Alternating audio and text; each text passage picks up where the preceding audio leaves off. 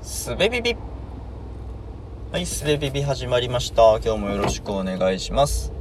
今日は最近作ってるものについての話をしようと思うんですけど、えっ、と、お気づきの方がいるかどうかわからないんですけど、この番組のエピソードのサムネイルが、数回前から、なんかいつものアイコンに文字がブラーっと、こちゃーっと乗っかってるやつになっているんですけども、があれを作るサービスというかウェブサイトみたいなものを作ってるんですね。とまあ、一応名前は Podcast Speech to Word Cloud っていう、まあその 機能をそのまま名前にしたようなやつで、もうちょっと気の利いたセンスの良い名前があるといいんですが、まあ暫定ということで、えー機能の名前をそのままサイト名みたいにしてあります。どういうものかっていうと録音済みの音声ファイルを入力するとそれ文字起こししてくれてで携帯素解析なんか単語に分解する品詞分解するみたいなことですよね。をしてその、えー、と単語一つ一つの出現頻度に応じて大きさに重み付けした大きさを重み付けしたえっ、とテキストをなんか画像の上に乗っけて背景画像の上に乗っけて、で、画像として書き出すことができますよというようなサービスですね。うん。で、なんかこう、その、作り始めた動機としては、あの、ポッドキャストを録音してからアップロードするまでの手間がすげえなというのが、なんか不満としてあって、アンカーを使って配信をしているんですけど、えっ、と、アンカーのサイトをブラウザで開いて、そこに音声をアップロードして、まあ、必要なら BGM をつけて、で、そのアップロードにも BGM つけるのにも処理待ち時間があるわけですよね。で、それが終わったら、エピソードの概要欄を書きますと。で、必要に応じてサムネイルをアップロードしますと。で、そこのね、概要欄書くときも、まあ、ちゃんと書こうと思ったら一旦エピソード聞き直してとか結構手間が多いわけですよね。とあとエピソードに連番を振ってるんですけど、あ、次何番だっけって一旦エピソード一覧を開いたりとか。なんかもうその辺の手間がものすごいので、できるだけ自動化したいなというのが、えっ、と、そもそもの欲求としてありますと。で、えーそれを、まあ、最高のことを言うと、音声ファイルがあったら、それを入力するだけで、もう概要欄もタイトルもサムネイルも連番も全部振られてアップロードされるみたいなものは、ものがあるといいなと思って、で、とりあえずサムネイルの生成の部分、サムネイル自分で考えたり選んだりしなくていいように、まあちょっと楽しんで作れるようにするっていうところを最初にやってみたという感じですね。うん。と、概要欄にそれもあの使える形で公開してあるので URL を貼っておきますので、はい、ぜひ皆さん使ってください。なんかこれ、あの、ツイートしたところ、なんか100、120いいねぐらいついて、なんかね、僕にし、僕のアカウントにしてはすごいというか、史上1位なんじゃないかな。もしかすると。うん。で、まあ、あの、パッと見でね、面白そうっていうインパクトがあるやつではあるので、なんかここからちゃんと、うーんと、使ってくれるのかとか、その場合なんかもうちょっとこここうしたらいいのにみたいな要望をどうやって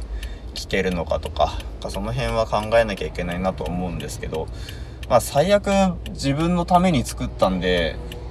自分だけ使ってれば十分なものではあるので、まあ、なかなか強いモチベーションが湧かないところではあるんですが、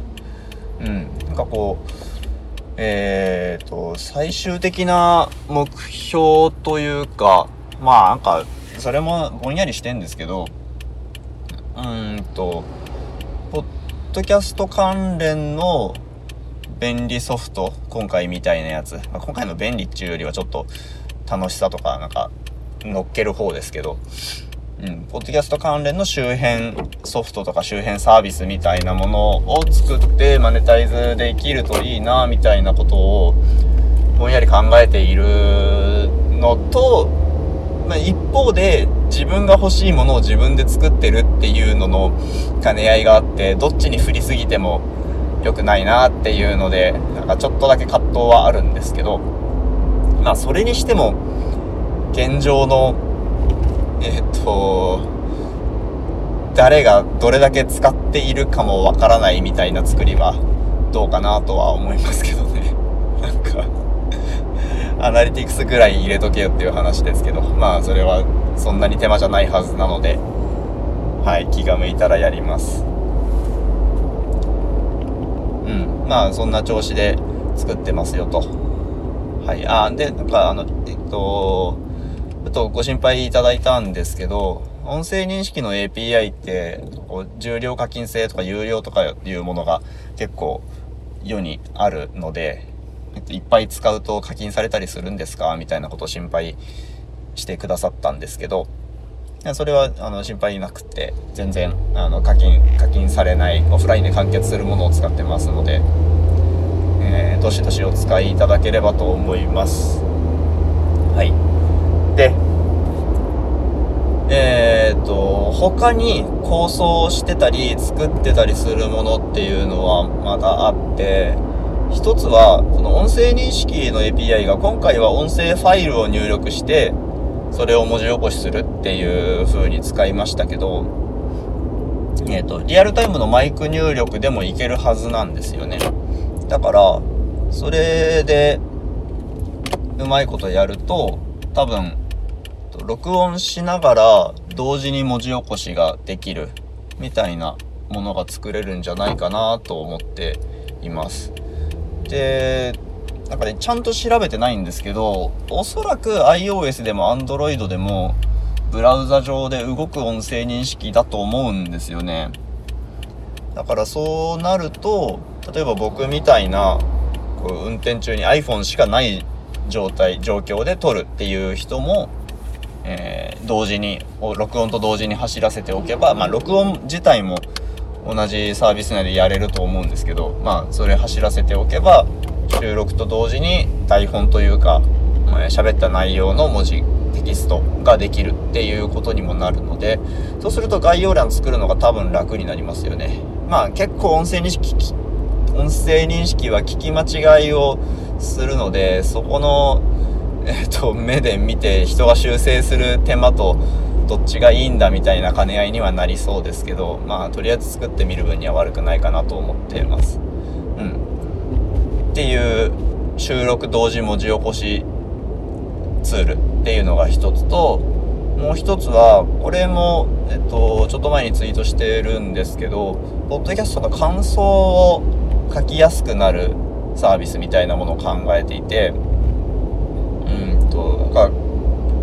ポッドキャスト聞いてる時にすぐ感想を書けるかどうかっていうの結構いろんなハードルがあってえっ、ー、とエピソード聞きながらあなんかはこれ伝えたいなっていう感想を持った時にでも全部聞いてからにしようって思ったりとか例えば、ね、運転中だったら止まってから書くかとか帰ってから書くかとか仕事中だったらちょっと一段落してから書くかみたいに一旦後回しにしちゃうともう面倒くさくなって書かないみたいなことがよく、よくあるんですけど、僕は。もったいないなと思うんですよね。感想を伝えられるのは嬉しいので、まあね、皆さん同じかどうかわかんないんですけど、まあね、あの、ツイッターのハッシュタグとかを設定しているような方々は僕も含めて感想をもらえること自体は嬉しいことなんだと思うので、できるだけ感想が、うんと、言いやすく、言いやすい世の中になるといいなと思っていて、